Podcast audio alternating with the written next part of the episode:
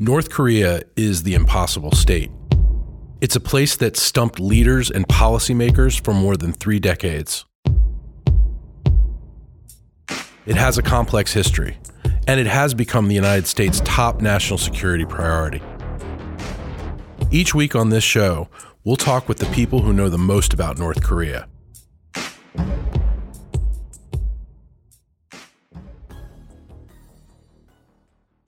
Today we have an extravaganza holiday episode of The Impossible State. We have some of the greatest minds in Korea and Japan policy that exist in the world today. We have, of course, Dr. Victor Cha, the Korea chair at CSIS. We have Dr. Michael Green, the Japan chair at CSIS. We have Dr. Eva Pejsova, the senior Japan fellow at the Free University of Brussels, and Dr. Ramon Pacheco-Pardo, who is the Korea chair, also at the Free University of Brussels.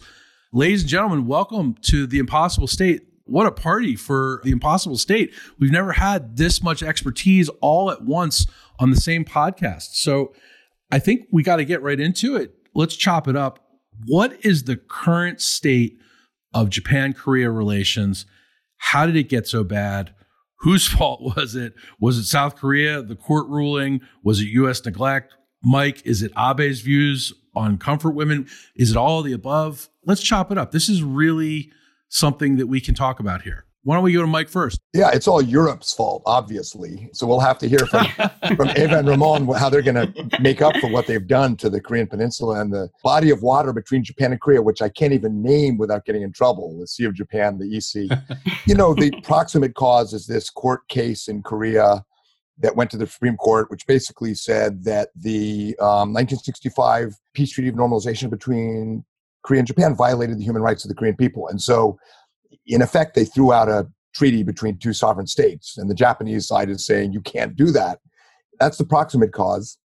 But of course, there's a long history of resentment in Korea and sometimes amnesia in Japan about how Japan's colonial occupation of Korea led to deculturalization, recruitment of young women for the Imperial Japanese Army, and a whole host of imperialist woes that continue to be a central part of Korea's identity, and not prominently featured in Japanese education or media. So you have a view of the proximate cause. It's very legalistic, where, to be honest, I think most of world opinion is on Japan's side. And then you have this longer history between Japan and Korea, where I suspect most of world opinion is sort of on Korea's side. And then to make it even more complicated, within Japan, there is near total unity that Suga should not cave on this, from left to right. Very broad and adamant opposition to any compromise to Korea. And in Korea, you have a very polarized situation where particularly conservatives would like to make progress, but progressives are opposed. So the domestic politics gunk it up. And then finally, you have the geopolitics, where Korea, for reasons of geography and history, is about as worried about China as Japan, but is not as willing to say so publicly.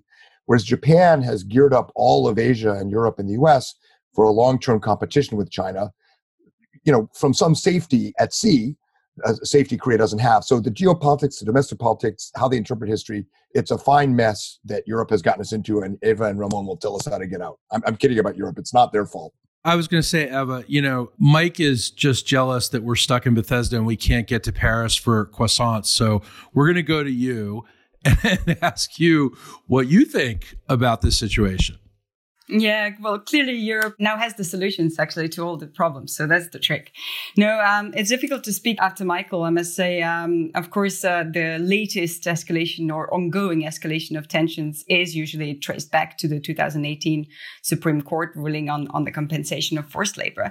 But if we look a little bit before that, we just see a basically uninterrupted string of incidents, whether it's, the Korean decision to dissolve the Fund for Comfort Women in 2018, just a little bit before the court ruling, or the comfort women issues itself. So basically, we could spend a whole day just constantly trying to point fingers of who started it first, and there's no point. So it all boils down to much deeper structural problems in the bilateral relationship, which is this massive open wound of unresolved historical grievances and issues that keeps poisoning the regional security environment, and of course, not just the bilateral relationship.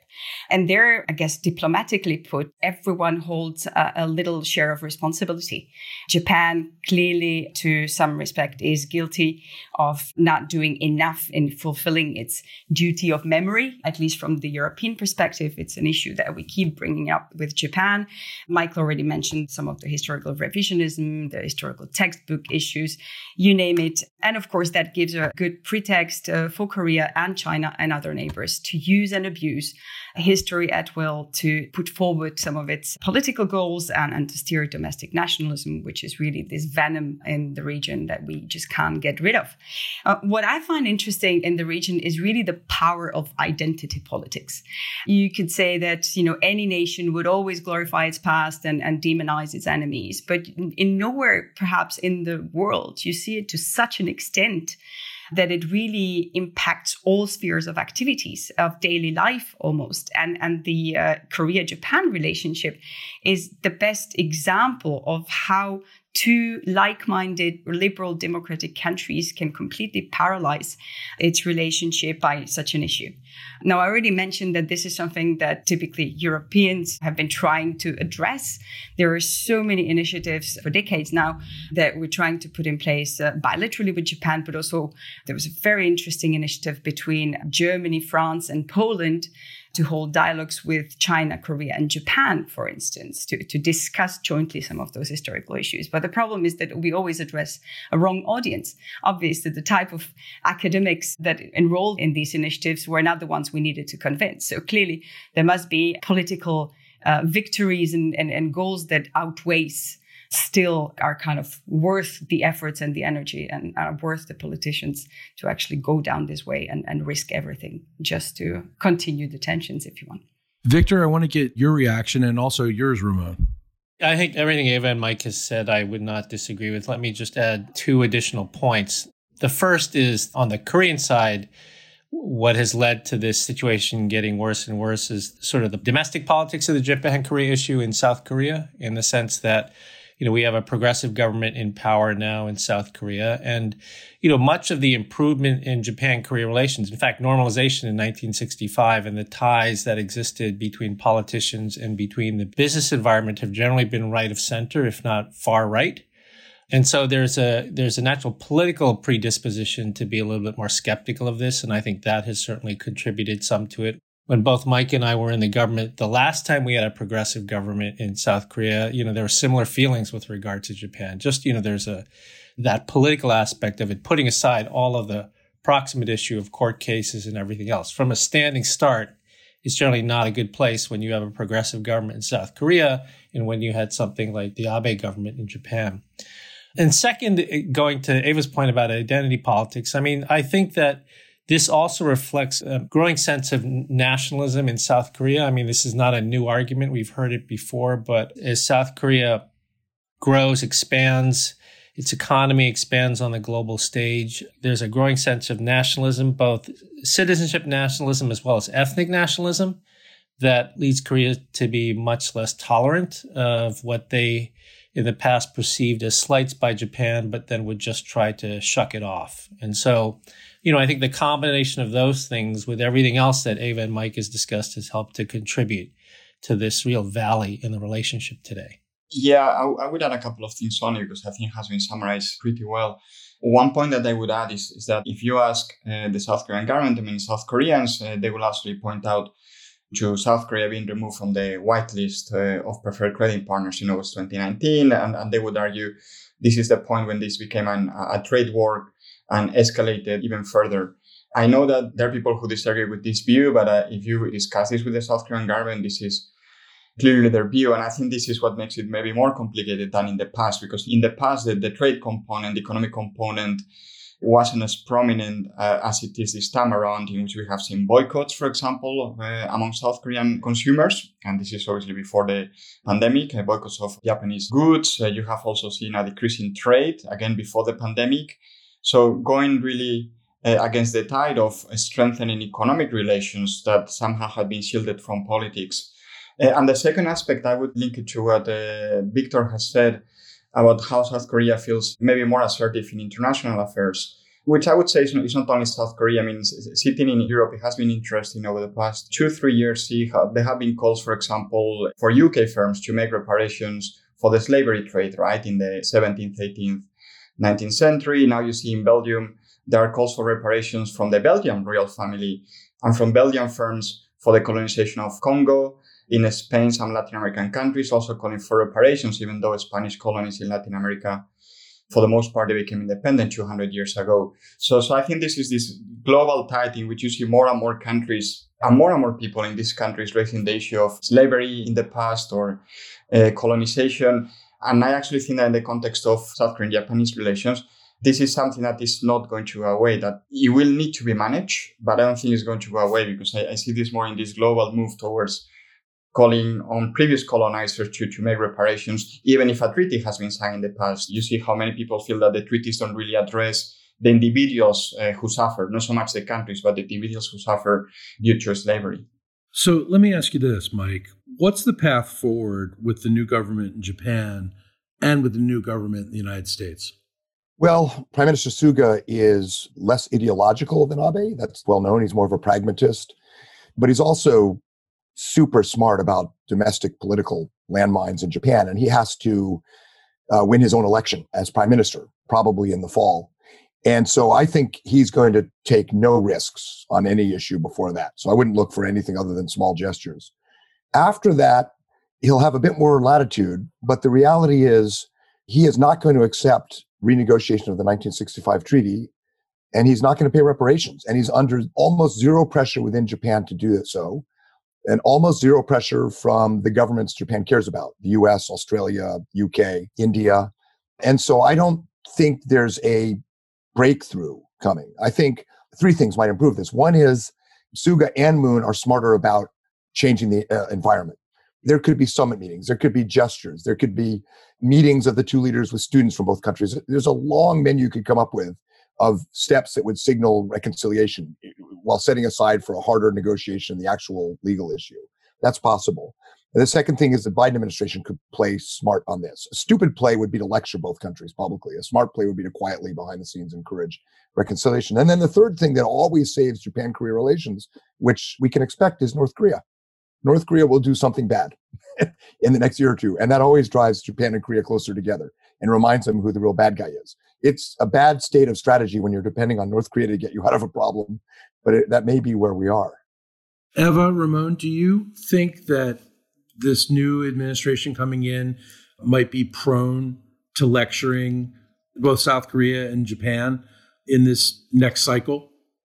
It seems to me that it is well understood in Washington that telling South Korea and Japan, you have to sit down and fix this openly, it's not going to play well in South Korea. I think Japan also wouldn't play well, right? Because it would be, so to speak, hand-holding by the US. And I think this issue has to be solved between the two countries bilaterally. And the US can definitely play a supportive role. And I would imagine it would play a supportive role, but I think it has to be solved by the two countries. I mean, I do agree with Mike, that there are many things that can be done. You might have seen the announcement that South Korea, for example, is going to be invited to the G7 meeting next year. It has been participating in the Indo-Pacific Plus meetings, so not the free and open Indo-Pacific core 4-country meetings, but it has been participating in the expanded meetings together with New Zealand and other countries. The RCEP trade agreement has just been signed. So there are all these steps that can be taken at the multilateral level to signal cooperation between both of them. Plus, bilaterally, we have the Tokyo Olympics coming up next year. I would remind that Moon will be visiting Japan, and we can expect maybe even a trilateral, including President Biden, but at the least a bilateral with Suga. So that you can take these steps to signal that even though the core issue has not been solved, that doesn't stop cooperation taking place. Coming from Europe, I would point out actually that the South Korean and the Japanese Navy, together with the EU Navy, have been conducting joint exercises of the Gulf of Aden, right? The anti-piracy mission that we see off the coast of Somalia. So you see cooperation taking place in different settings which are not as politicized. And I would also point out one other thing on this theme of bilateral relations between both of them, that even though it is true that there has been an economic boycott in South Korea of Japanese products, I mean, you also see When it comes to people relations between students, between politicians, in congresses on both sides, academics as well, obviously, all these different groups continue to have a strong bond. So you have these links that have not really disappeared between both countries. We don't focus on them for obvious reasons, because this is not the main political issue between both of them. But I think that's a good entry point to strengthen cooperation. Again, even if the core issue might be unresolved for a period of time. Eva, do you want to jump in on that? Yeah, well, I'm actually reasonably optimistic, to be honest. I think that things cannot get worse. That's for sure, which is already a good news. So you could qualify the relationship as bad, but stabilized at least. And in a way, at least from the Suga administration perspective, well, I perfectly agree with what Michael said. I think that the negotiation style, the personal style would help. Suga is certainly less charismatic than Abe, but more bureaucratic, which can help for the regional tensions. But you could see since the beginning, basically, a willingness on both sides to repair those ties. I mean, there was an exchange of letters already since September. There was a continuation of dialogue. There was a working level meetings, well, continuation of the working level meetings that started in February 12, 2020, with the latest one in October. And I think that basically there's a realization that there are so much more that the countries need to be working on in common that eventually, or the historical issues won't be resolved, that I must agree with, but there will be really too many issues that need to be addressed. And it doesn't need to be North Korea. It would be the post-COVID reconstruction. It would be economic cooperation.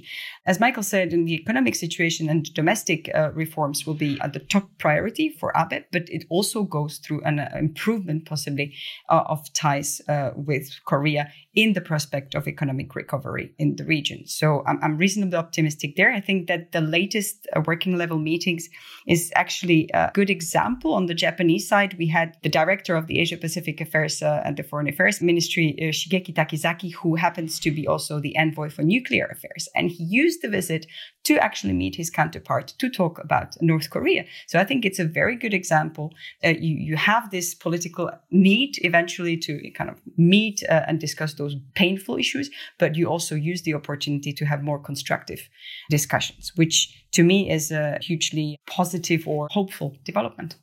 Victor, does Moon have a plan going forward? Yeah, I think he does. I mean, the first thing is that when we say that our outlook for Japan-Korea relations is positive because it's as bad as it could ever be, and we're relying on North Korea to get us out of it, that's our bar, right?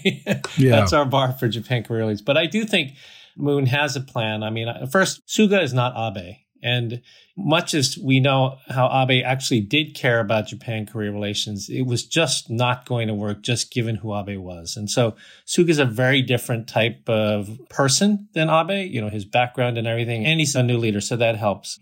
Yeah, I do think Moon has a plan. So the way I would put this is I think there could be an improvement in Japan-Korea relations through the second quarter of 2021, but it would not have anything to do with South Korea's desire to reconcile with Japan. Interesting. And what I mean by that, and I think the South Koreans are already starting to do this, really trying to work with the Japanese and butter them up to try to get them to invite the North Korean leader or some high-level representative from North Korea to the Tokyo Olympics in 2021. You know, particularly the Moon government have used sports diplomacy as a way to try to make breakthroughs. You know, that's how they ended up doing the summit with Trump, using interaction at their Olympics, the Winter Olympics that they held in 2018. So I think that is something that they're going to work hard at. I think it's one of the reasons why a lot of the lower level dialogue channels have been reopened. And it wouldn't surprise me if Moon and his national security advisor really tried to push this agenda with Suga and his chief cabinet secretary. In terms of the Biden administration, you know, when Tony Blinken, the incoming Secretary of State, was deputy secretary, he instituted, on the advice of his staff, these quarterly trilateral deputy foreign minister meetings, U.S., Japan, South Korea trilateral foreign minister meetings, which was a great action-forcing event that cyclically required the three bureaucracies to come up with deliverables for each of those meetings. And so I think based on that, he must have internalized the importance of this three-way relationship. And it wouldn't surprise me if they tried to reinstitute that again, you know, at the deputy secretary, deputy foreign minister level to sort of kickstart this engine and get it moving again. I would say the one-time challenge is that, you know, these court cases, I think the August ruling was appealed, and a decision has to be coming pretty soon. And so there's a time issue. And then there's a November ruling, I think. I don't know if that one's been appealed yet, but I think the appeal on the August ruling may come down soon. And of course, they could find a way to delay it, but that could really mess things up. But I think because the Moon government really is interested in this plan to try to get Kim or his sister to Tokyo in 2021, that may slow down this court proceeding, even though these are supposed to be two separate things, right? How important is it to Moon and his government to get Kim or Kim's sister to Tokyo 2021? And why would that be so significant for them? Well, they're looking for a break. They're looking to continue the summit diplomacy that Trump started. They're looking to try to maintain that high-level contact. It's the one accomplishment they say they can make on this, is that they've really been able to sort of break the ice and have regular contact at the highest levels. And they don't expect that during Biden. Well, it's going to be hard during Biden, and trying to facilitate that as much as they can, I think, is something that they want to do. And I think, they'll try to make the argument that it's an opportunity for Japan, too. I mean, Japan wouldn't do this just for South Korea. They would have to be an opportunity for Japan. And Abe wanted to join in the summer tree, but that never worked. And so I don't know. I don't know how Mike or Ramon or Eva feel about how interested Suga would be in this. I mean, I think Mike's right. He's going to be very careful. But I guess part of it depends on when the election is, too. I think that's right. And the Olympics are really an important source of tailwind for Suga in the election, which is why I think he'll do it the election after. And I think we'll be risk averse in the Olympics. I think his instinct on this proposal from South Korea will be not to lose control of the overall narrative about the Olympics. But the reason that he might go for the South Korean proposal is because, as Victor said, Abe said he would meet with Kim Jong-un without preconditions. Ironically, at a time when he was refusing to meet with South Korean leader Moon Jae-in. But he did say he'd do it because the Japanese people, while they overwhelmingly distrust and dislike North Korea, they do want their government to try to do something diplomatically to get back the Japanese who were abducted by North Korea. And so he has room to do this. My guess is he won't go for it, but he might.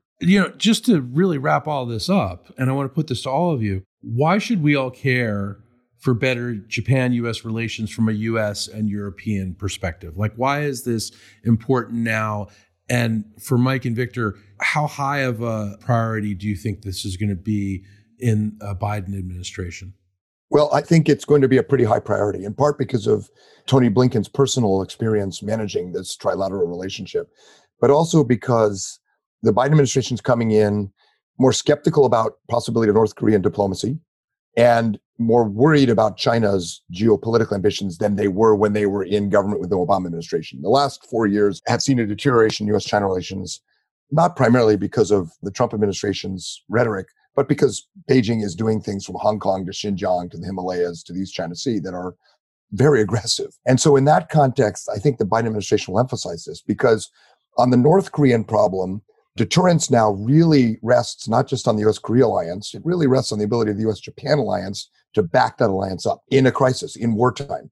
And Japan now is in North Korean missile range. So if the two militaries, which, by the way, get along quite well, if the Japanese-Korean militaries can't work together, deterrence is going to be weaker on the peninsula. And then vis-a-vis China, if the narrative between Tokyo and Seoul is all about grievances from the past and Japanese imperialism, and not about the common democratic norms that Japan and Korea share, that's a complete onside goal for us. It helps China continue to perpetuate the narrative that alliances, democracy are things of the past. The future is about, countries that have grievances against, Western imperialism and Japan coming together. And it suggests that China can split apart U.S. alliances in Asia to have more latitude to pursue its coercive goals. So I think this is how the Biden people see it. It's really important for the North Korea deterrence problem, and then for not containing China, but getting leverage and dealing with China after 4 or 5 years of what everyone in Washington sees as a very aggressive Chinese stance towards countries, not just in Asia, in Europe too. I mean, what China's done to Norway, to Canada, to Australia has changed the view, I think, for the Biden folks. Eva, do you want to jump in? Yeah, well, I think the stakes are clearly more important or higher and kind of more direct for the US than they are for the EU, let's be honest. But in general terms, the kind of obviously a more stable and better relationship and security and defense cooperation between Korea and Japan is this additional beacon of stability in the region. And this is something that was visible under the Trump administration as well, whether you have a declining US presence and potentially more divided Korea and Japan, that creates a strategic space for China or Russia to get in. And that is bad news for everyone. I mean, there would be, a zillion of practical issues from the European perspective that we could discuss from the kind of strategic partner agreement view, because you have an agreement with Japan and with Korea, which eventually, on the similar issues, on cybersecurity, on maritime security, on crisis prevention, peacekeeping, etc., that we would love to work with the two partners and we can't. So obviously that would be a very practical avenue, but also in kind of steering regional integration, that's one of the sort of European way of doing things and trying to get everyone on the same board. And we're very supportive of some of the South Korean initiatives, the Northeast Asia Peace and Cooperation Initiative and the Ulaanbaatar Dialogue and the Trilateral Cooperation Secretariat, etc. And you name it. So clearly, this is one of the official lines, if you want, of the EU in trying to stabilize the region in general is through this trust politique, which is completely blocked now with having the two most crucial like-minded democracies facing off. So to me, it's a terrible wasted opportunity, and it would be an immensely added value for regional security, for our ties, and potential also for the, let's say, transatlantic cooperation in Asia as well. Want to go to Ramon and then give Victor the last word. Absolutely. I would add to what Eva has said, which I agree with. 2 points. One of them, if we turn it around, you see from the Japanese and the Korean perspective, more interest in Brussels, in what is going on in Europe, more interest in cooperation. And I think even Eva's Japan program or my Korea chair actually is a testament to this, right? That the two of them want to have a greater presence in Brussels. You see, recently there was a foreign ministers meeting in NATO, and you saw both the Korean and the Japanese foreign minister attending, along with Australia, other countries that are not part of NATO as well. So you see this emphasis not only on the European side, but on the other side on how we can cooperate together. And obviously multilateralism, as Eva has mentioned, is the cornerstone of the European Union, where it wants to cooperate with Asian partners. But if you look both at the EU and at NATO, issues such as cybersecurity, obviously the rise of China, I mean, these are issues on which the Europeans are very adamant. We have to cooperate not only with the US, but we have to cooperate with Asian partners. And top of the list are Japan and Korea. Clearly from a European perspective, not only because both of them are like-minded partners, but also because they have capabilities. It's very good to say you're a democracy, but Japan and Korea have capabilities. They can deploy capabilities. They can deploy the military overseas if necessary. Now we see it with Japan, the self-defense forces, for example, being deployed not only in the vicinity, but in other parts of the world as well. And they have the economic capabilities as well. So you need to build infrastructure, for example. Well, they can contribute to building infrastructure. They can provide aid. And this is very important. Plus the diplomatic capabilities. Both of them have tremendous diplomatic corps, very, very skillful. And they are everywhere across the world. Multiple embassies, very active in international organizations. Very few Asian countries can actually say that. Probably the other Asian country that is as active is China, right? But it's obviously not a like-minded partner. So that would be the first point. And the second point, I think Eva raised a crucial issue, which is how Europe really approaches the transatlantic relationship. And obviously, there's huge interest on Europe and the US cooperating in Asia with regards to China, very clearly. I mean, it's very much focused on the rise of China. But also, more broadly, how to bring stability to the region, how to open up markets in the region, right? Being a cornerstone of the European Union. And I think you will see probably from the European side, more emphasis on how the US, Europe can work together to try to deal with China. And this would mean how they can work together with Japan and Korea in different settings. And I go back to the previous point just to finish off, which is the G7 point. I mean, I think that this is crucial. The fact that Korea has been invited to the G7, which is the pinnacle really of South Korean diplomacy, probably the most important issue in South Korean diplomacy since 1992, really, when normalization with China took place. And you have this forum in which you have like-minded Asian countries, Japan, Korea, Australia, if you want to include Australia and India, that have also been invited, together with the US, together with Europe, discussing not only economics, but discussing security, discussing what is going on in East Asia. Great. Victor. So why this matters to the United States or to Americans, the improvement in Japan-Korea relations and the trilateral relationship, I mean, I think the answer there is that the cooperation, well-coordinated policies, good relations among the three allies, it sort of plugs into everything else that the United States would like to do around the world. Obviously, it plugs into the whole question of China's rise. It plugs into North Korea. But more broadly, Biden's emphasis on sort of multilateral diplomacy, which there will be if there's a Biden administration successor to the free and open Indo-Pacific, you know, South Korea and Japan are important to that. If there's a Biden continuation by a different name of the so-called clean networks or next generation wireless that is, you know, free from vulnerabilities from the CCP, you know, the Korea and Japan are important to that. If there is a successor to supply chain resilience, so-called economic prosperity network, Korea and Japan are important to that. If there is a successor to things like responsible and transparent overseas development assistance, then Korea and Japan are important to that because they're both big ODA providers around the world. So it plugs into every aspect of what Americans care about around the world. But I will say that one of the big issues going forward in terms of all of these sorts of things, and to the extent that Korea and Japan are partners in G7 and all these other things, is in a sense, there is still a shade different view of how Korea sees China than many of these other countries. Now, the EU views on China have changed a great deal. Many years ago, when Mike and I were in government, don't take this personally, but the EU really didn't have a sort of strategic view on China. It was all commercial. That was all it was. And, you know, that's clearly been changing now.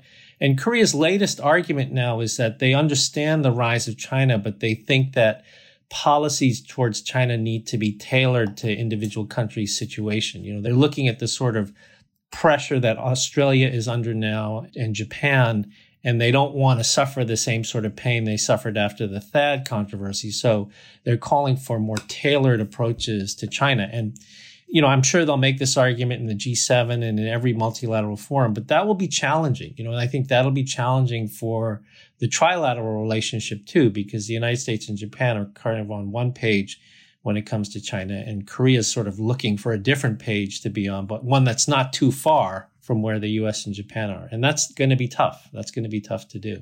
I want to thank all of you for being on The Impossible State today. This is a great episode. I think we all learned a lot, and happy holidays to everybody.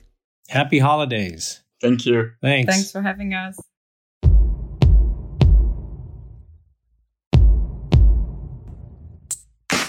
If you have a question for one of our experts about the impossible state, email us at impossiblestate@csis.org.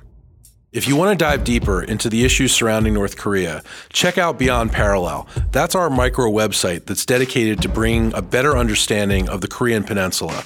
You can find it at beyondparallel.csis.org. And don't forget to leave us a review on Apple Podcasts. That's so more listeners can find us. It's very helpful. We're now also streaming on Spotify, so you can find us there too, where you find all your music. How cool is that? And don't forget to subscribe wherever you get your podcasts.